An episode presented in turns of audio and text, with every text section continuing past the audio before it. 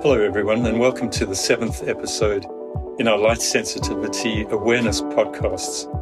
This is a bonus episode as we have another very interesting story to share with you and just knew that we had to include this.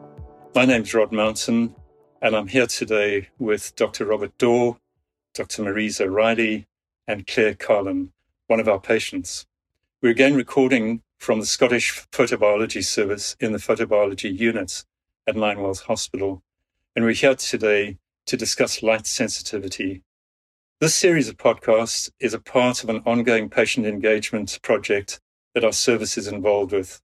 We're trying to raise awareness of light sensitivity conditions in order to reduce the time that it takes for patients to be referred to the Scottish Photobiology Service and also to improve the lives of our patients.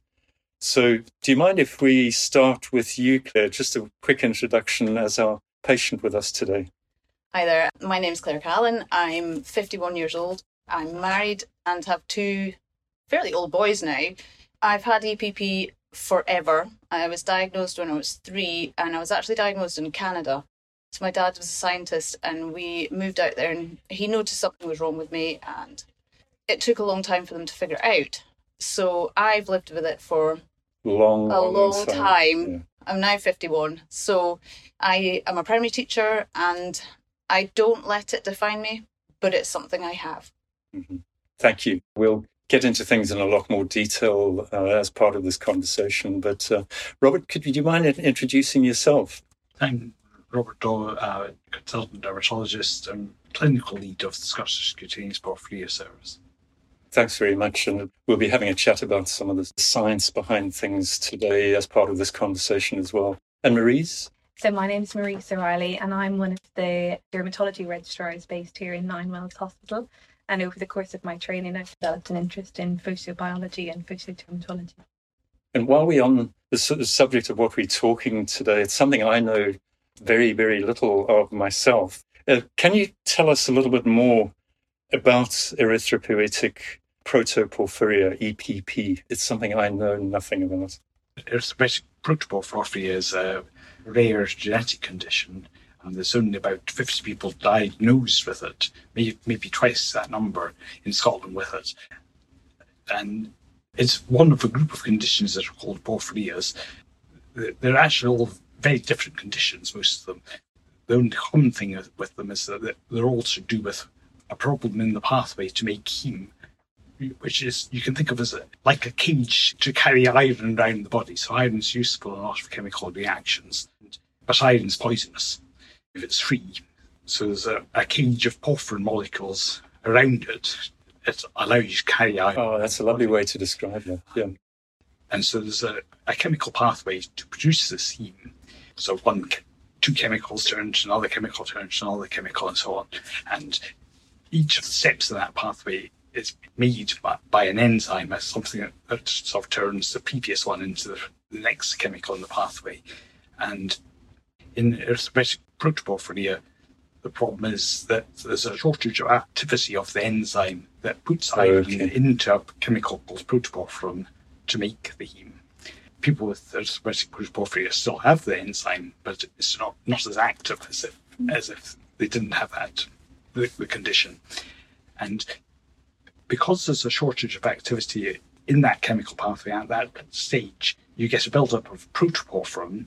Pro- Protoporphyrin is very soluble in fat, which means that in the body, all the all the porphyrins go in the bloodstream, but protoporphyrin stays around the blood vessels, which are mainly made of fat, rather than moving elsewhere in the skin, which is why a lot of the things you get are you actually often don't see all that much going on because when the protoporphyrin absorbs visible daylight, it's important that it's not ultraviolet light, it's, it is daylight that we see by.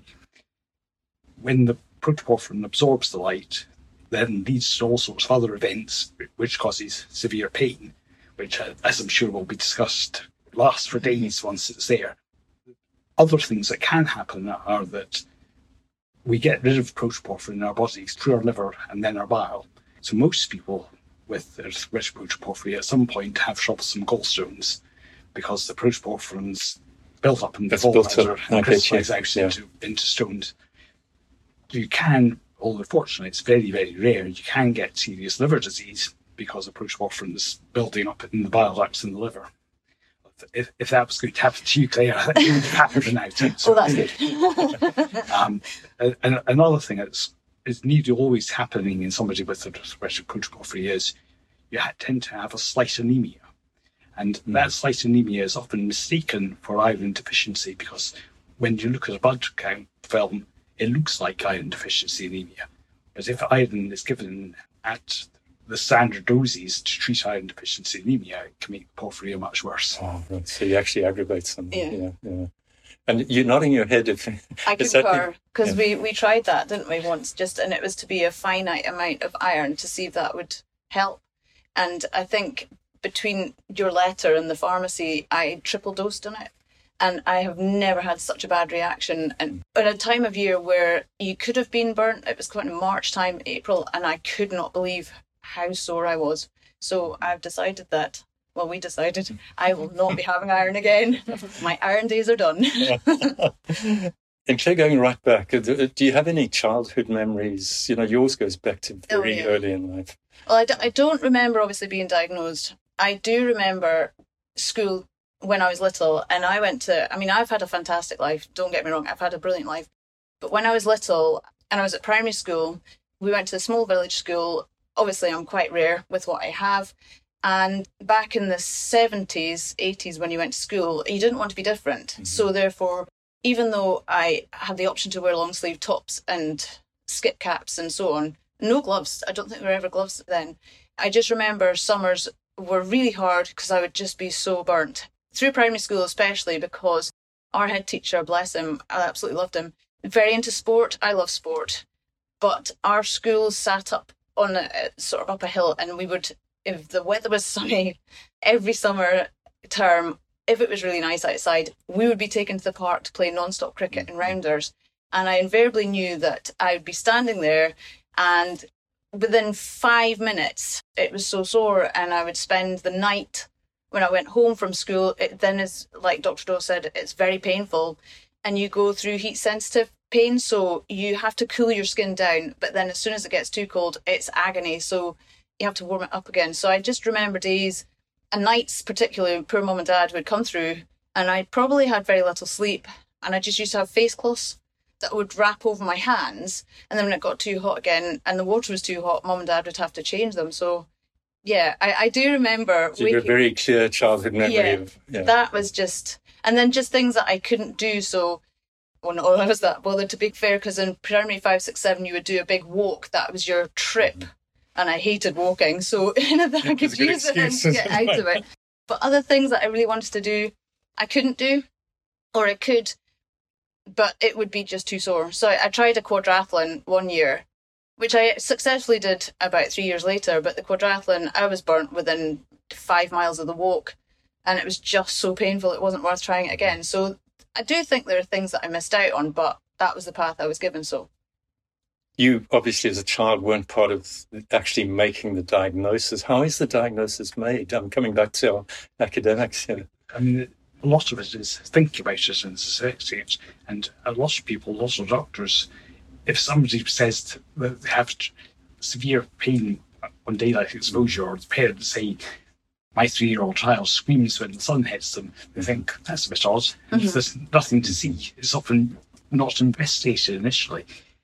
If it's thought of, it's actually quite easy to diagnose in the sense that you can measure the red cell protoporphyrin, and that really makes the diagnosis. But quite often, the diagnosis is thought of but it's still missed for a long time. I, I, I think of a patient I recently saw who's now diagnosed in her 40s, uh, having had it since childhood, and they thought of it in three different countries that she lived and hmm. worked in.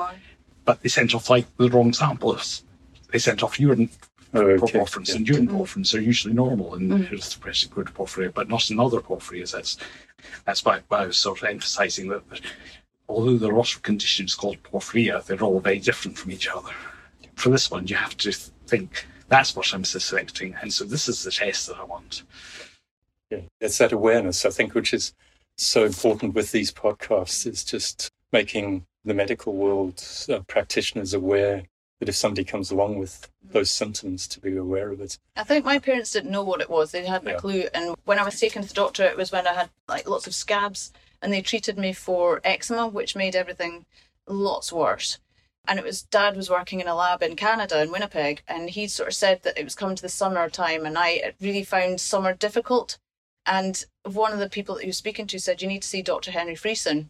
He'll be able to tell you. And I think, according to dad, all they did was they took a blood sample, put it into a something, and as my dad said, he would love to do my blood test because he just loves things like that, being a scientist. And he would like to take a sample of me, a sample of himself, and one of mum, and he wants to show me exactly what happens. I'm going, no, you're retired now. Enough.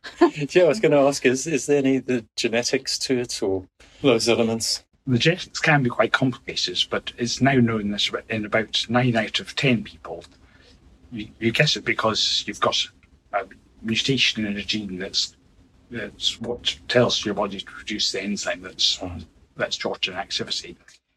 But having that one mutation for one parent is usually not enough.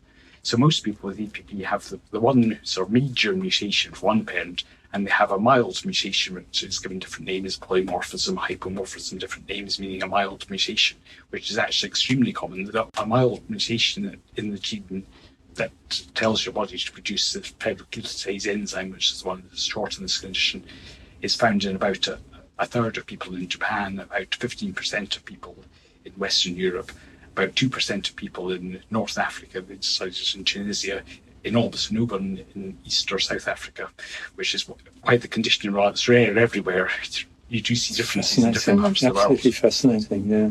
But I mean, in the past, we didn't we still don't know the inheritance in some people, but most people, it's that pattern. So mm-hmm. almost certainly one of you.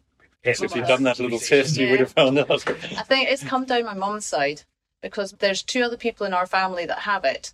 My mum has it very, very mildly, very mildly, to the point that she's never. I think she must have been tested years ago, but she it doesn't really affect her. My mum's cousin's son, who is older than me, he has it, and my mum's other cousin's sons. I was always told that Simon, my cousin, he was way worse than I was. But in actual fact, he isn't because he can wear a hat and he can go short sleeves and he can run and so on. So he's not got it as bad as I have. And Andrew has other issues. So having EPP is sort of down there on the list of his problems. So yeah, I'm the only one. I've got three siblings. None of them have it. Uh, and I, I actually don't mind because as long as my two boys don't have it, I mean, you live your life. Don't get me wrong, but it would be ideal not to have it. Yeah, yeah. On the subject of living your life, how does this affect you in your life, in your day to day life, work, going on holidays, all the sort of things that people It- do? Well, if I let it affect me, I'd probably just stay in a room away from the windows because you can't be next to windows, and I would do very little. If I go back to before I had the implant, hanging the washing out, I could last two minutes in the garden, pegging washing out in the sun before I can feel a tingling. And it's difficult to describe if you don't have EPP. You just know, I mm-hmm. just know I'm being burnt. So I probably couldn't hang the washing out you have to think about where you sit in transport. So if you're going on a bus or a train, or even in a car, you have to cover up. Bus and a train, you have to think about the windows that you're sitting next to. At work, I probably have chosen a career that is primarily inside. Although to be fair, we're out an awful lot in primary school anyway. Holidays, I used to not ever go abroad. We never went abroad when we were kids, but that was partly me, but also financial. With four children, you can't really hop on mm-hmm. a plane all the time. Nowadays, I love a hot holiday because you don't get very much heat in Scotland, so I love going abroad for that. I love skiing, and skiing's ideal because you have to cover up anyway, so that's mm. fantastic. So I don't let it affect me really. If I did want to do it, like I say, I would just be a hermit in a wee room, but I'm not doing that. And on that theme of covering up, how do you do that? Is it clothing and lotions? What do you do in practice? Um, literally, I don't have any sun cream because no sun cream works. So I never. I've tried lots of them. I've tried the Dundee sun cream. There was one, some that have titanium in them. Sometimes maybe probably make a difference, but generally I don't. I have to have quite thick clothing. Pre the implant, I would have to double layer, so I'd have to have two thin tops on. When I found out about buffs, they were revolutionary. So I wear a buff all the time.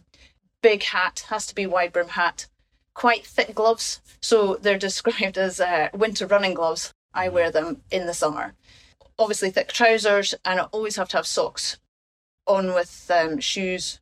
Uh, Well, I could wear sandals in class, but that's if you're in a room that you know you're not going to be burnt. But even in a sort of reflecting white room or um, near windows, if I was to wear no socks in my classroom, for example, which is south facing, brilliant, and covered in windows, I have to make sure I stay away from the bright patches. So that's how I would cope with it.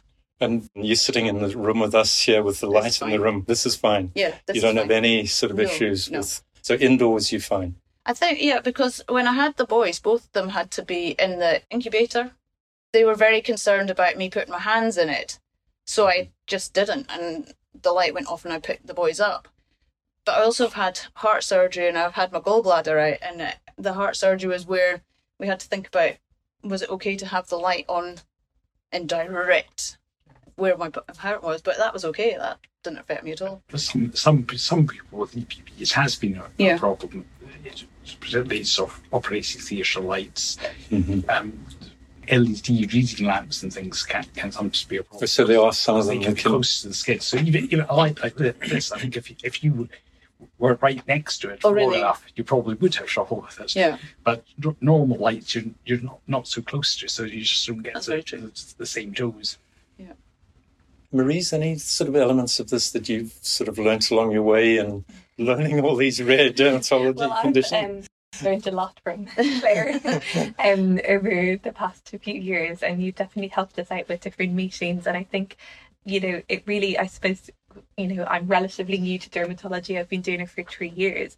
And I think it was only when I started dermatology that I began to appreciate actually the effect. And I, I think if someone had come to me in an earlier stage of my career and said, you know, I'm allergic to sunlight, I would have really thought, is that really true? Is that a thing? Is that a thing? Um, so I think actually Clare's description, you know, the way you describe it, and it's not, it's a burning, tingling, and I think people with EPP are very good at describing this pain, but it's like no other pain that actually you hear described in, in lots of other conditions. Um, so it has been um, really good, and obviously you'll come on to talk about the afamelanotide Oh, and how that has really changed things, and I guess it's a pretty new treatment, and Mm-hmm. certainly it has only been available in Scotland in the last Mm-hmm. few years. And Clare is one of the first person. Oh, Well, I'd love Get to it. look. Can, could we move So- on to that straight away? We Clare. Clare, we move back to you and then Well, I mean, I've, we've tried loads of different things over the for about I don't know twenty years or something. We've done sort of light treatment that didn't work.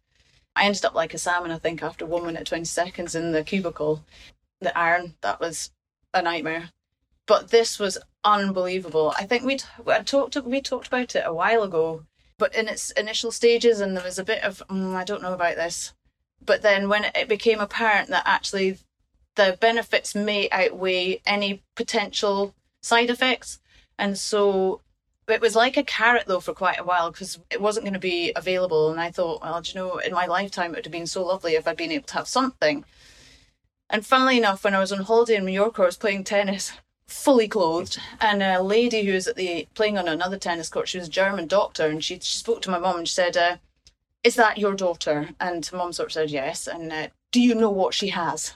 Mum said uh, yes she's got epp and it's this and she said oh i'm so pleased you were diagnosed. And does she have there's a, a new drug out? And mum said oh yes we've heard about it but she can't access it at the minute and it was only it had been on German TV that a young lad had had it, and it changed his life. So he was able to play golf and so on. I mean, I played golf anyway, badly, but covered up. And so the first one we had, we had to make a, a benchmark as to what difference would it make if it was going to make any difference. And going back to such a middle-aged housewife thing to do is to hang your washing out. I love that. and so beforehand, like I say, two minutes, and I would start feeling the sort of I just know it's not a bird. It's it's so weird. You just know. It's like I just know when I can't go out into the sun. So throughout the start of March, probably the first two weeks, I'm grand, and then it's almost like overnight, and it's really sunny. You go right, that's me done. I have to cover up now. And the same, it's more gradual. so you've got a kind of winter and summer person, Yeah. have you? I'm a very much winter summer person. I love all seasons.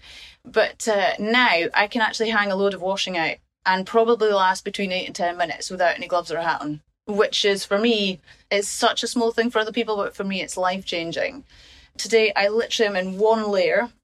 It's not particularly thick, but I could walk around in the sun in this Wow. probably for about an hour or so and not be burnt. Whereas before, I'd have been absolutely cooked through it.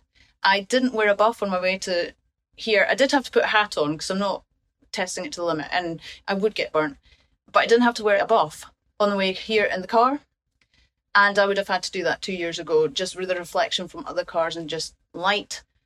At the weekend, we were away a sort of activity weekend and uh, we're on a loch sailing and kayaking and stuff. And I did wear a buff, but on the Sunday, we were messing about because there's no wind at all. We were on paddleboards, and my lovely son decided that I had to get wet. But I made him wait until at least half an hour before we went in because if you've got a wet buff, you can't actually breathe through it. So you think you're going to drown. And uh, I was about 40 minutes without a buff, with just my big hat and a helmet and whatever, in a wetsuit. And I came away with it, and I there's nothing You're burnt. fine, I was yeah. fine, which is I'd love to know how this works. Could Maurice, could you? Uh, Absolutely. So I guess afamelanotide is what the, the implant that you're referring to. It's a medication that's used to treat EPP. And like you said, it has been in the pipeline and I guess you've heard lots about it for years because it was actually licensed in 2014. But it's only in the last few years that it's been available in Scotland. And if it's not a whole Scottish audience listening to this podcast, unfortunately, it's not available in the rest of the UK yet. And it's similar to a hormone in the body known as alpha melanocyte stimulating hormone, um, which stimulates the production of eumelanin. And eumelanin is that brown black pigment in the skin. And it's generally produced by exposure to sunlight and it blocks the penetration of light into the cells. And obviously, as Dr. Joe said earlier, patients with EPP have high levels of protoporphyrin 9 and that's phototoxic. So when exposed to light, it causes the painful uh, reactions that you have described so vividly over the course of this talk. And I guess one theory is that by stimulating the production of the eumelanin in the skin, the afamelanotide reduces the penetration of light through the skin to help prevent these painful reactions and allow patients with EPP spend more time out in visible light. And it also seems likely we know eumelanin is an antioxidant, and we know lots of antioxidants have been trialled in EPP. But the fact that afamelanotide, you're getting so much more antioxidant in the skin, that could also be helpful in this case. So, in terms of practicalities, you've had it now a few times, but it's an implant and it's so injected. it's just underneath your skin, is Exactly, it in in, as a little injection fat. or a, Yes, and we do it under local anaesthetic, so that's probably the most painful part of the procedure is getting the local anaesthetic. I Yeah. think you where, would where do probably you have agree. your implant? Have you- Um, just and on it's your, normally just in the just flank. on, on your Yeah. Um, yeah. Yeah. And the number of implants you get um, depends, I guess, on the severity of your symptoms. And it's injected every two months, generally around, you know, from spring to autumn Mhm. time. Most patients in Dr. Joe's experience have required about two or three implants to get them over that time period, but the maximum licensed um, is four implants per year.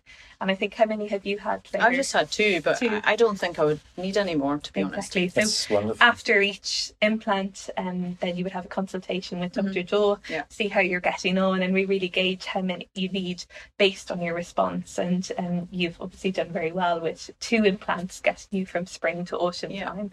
And I think you will agree that it's generally very well tolerated. Oh, that's great. Um, yeah. I mean, yeah. I, I haven't had any side effects. I think the first time, the very first one I had, possibly maybe a day or two later, I had a bit of a sore head and uh, I didn't feel just 100%. I, I happened to be on the phone to my mum and she said, Well, of course. You're introducing a foreign body into your body, Clare, as though, come on, have Yes. a wee word. Yeah. Like, Thanks, dead right. sciencey mum. it's not me. But um, yeah, the main side effects that some people get are a little bit of nausea, a bit of a Mm. headache, like you described, or even a reaction at the site of the implant. But generally, in our experience, it has been very well tolerated. Brilliant, yeah. Most of the benefits way outweigh Oh, the yes, risks very in, in much so. most cases. Yeah. I do have two marks on either side that look a bit like bruises and nice lines like that. And I think that's just my brown bit. Really? I know, it's all got a bit My more. tan. yeah, the sort of local Oh, melanocytes. Yeah, Yeah. yeah. So I'm just delighted. I'm That's so absolutely fascinating. okay to have it. And Robert, were there any other things you'd like to add to that? Um, You know, no, I mean, in terms of treatments, pro- probably narrowband ultraviolet B is still the useful for, for most people. I know it didn't work for you. Uh-huh. Um, and so I should maybe mention a wee bit about that because this is something that might be offered and for most people does work. It might sound daft using light treatment for a light Mm. problem, but the, the idea is that you give measured doses of ultraviolet B rays, which are very far on the spectrum away from the visible light rays that cause the EPP pain, and to, to build up a tolerance in various ways, including also inducing eumelanin production and all various other things. It affects the skin immune system in various other ways. But al- along with the ultraviolet B, you unavoidably get a, a wee bit of visible light.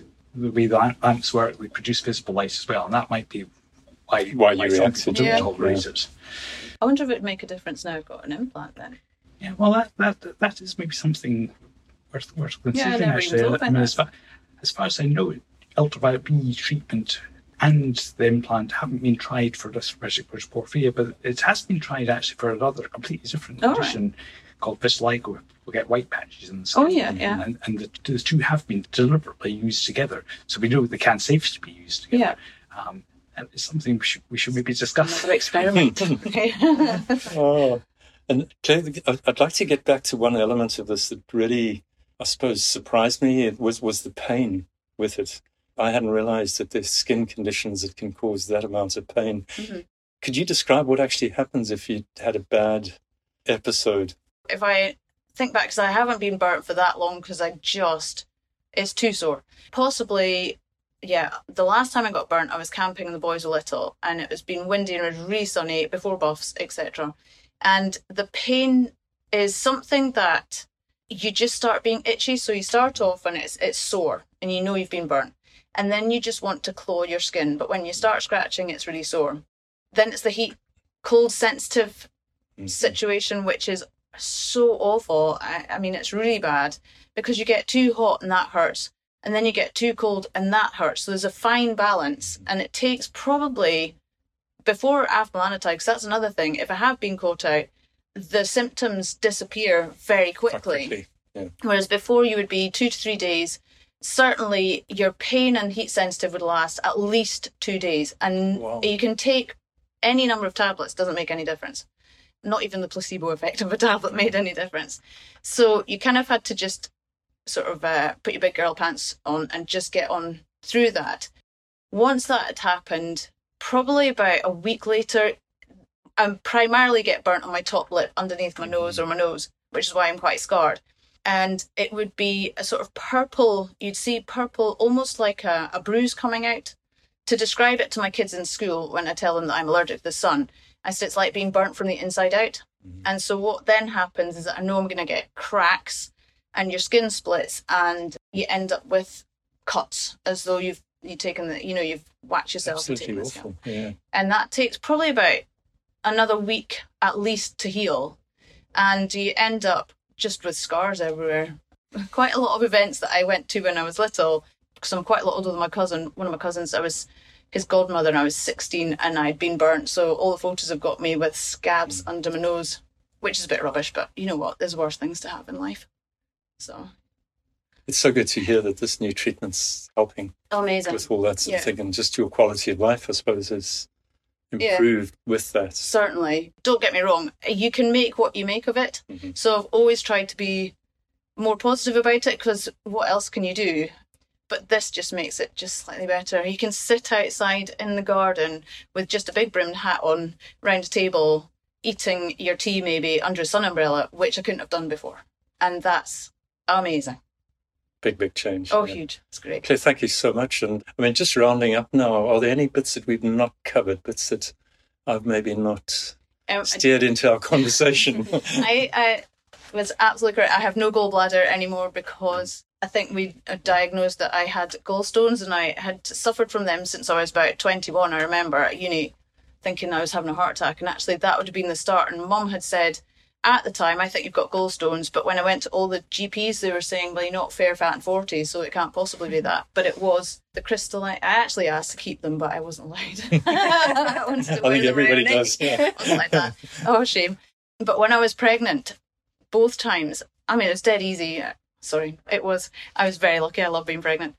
But I did end up with pregnancy related osteoporosis because I never even thought about doubling up on the vitamin D at that time. So your bone density, obviously, because you're not getting the same light from the sun. So any EPP patient that is pregnant needs to whack a load of that in. Mm-hmm. And as a result, I've got wedge fracture in my spine. But again. I can mm-hmm. still do lots. So that supplement, do you need that supplement at the I- moment? I'm on you, it. you on that as yeah, well? cholecalciferol tablets that I take every Okay. single But day. then you need it boosted during pregnancy. Mm-hmm. And think so. speaking about pregnancy, did it affect your pregnancy in any way, or how were, were your boys tested? When you Uh, n- no, I I mean, it never affected me in the pregnancy, mm-hmm. although I was hoping, because I'd heard that sometimes when you're pregnant, your EPP symptoms are lessened, but I didn't notice that. I had both of them early, but that was okay. They were big when they were early. Jack had his blood tested probably the first day that he was born on the Saturday night, so maybe the Sunday. And he'd had to have three tests before they discovered it wasn't because I had him in PRI. And by the time the blood got here, it wasn't a good enough sample. Tom, I had here because he was five weeks early. And I think I had the cord blood tested. So for the first three days of his life, we thought he had EPP because they'd obviously got, I get emotional about this, they got um, my cord blood in it. So day four, I think both of them quite jaundiced, nicely tanned. And uh, day four, they wanted to put him in a whatever, and they wanted to do it. They were actually talking about giving him a blood sample because he was quite young. And they tested him again and found that he hadn't got it. And it was Oh, the best ever. It was almost like my first miracle. It was amazing. So, yeah, those are the only things I would say that was different with the boys. I don't know how it would happen in the future because obviously they they may well be carriers, but They probably will carry. Yes, uh, it would be worth getting tested. Uh, It used to be able to be easy to get testing for the mild mutation, but it's now fairly easy to get genetics of the major mutation as well. So, so they should they should be tested. okay. That'd be useful advice to sort of pass pass Uh, on. Yeah. The other- other thing, just for what you're mentioning, was you were mentioning sort of visible light phototherapy for jaundice in the newborn. And the type of light that's used for that is usually exactly the wrong light for EPP. Is it? Um, and, and, and, and, and so that's one, one of the reasons why some centres, like here, not all centres, do, it, do a test on cord blood just really as a, a, a sort of crude screening test Right, okay. to, to see whether or not it looked as though you would, would be able to give Yeah. visible light safely if you had to.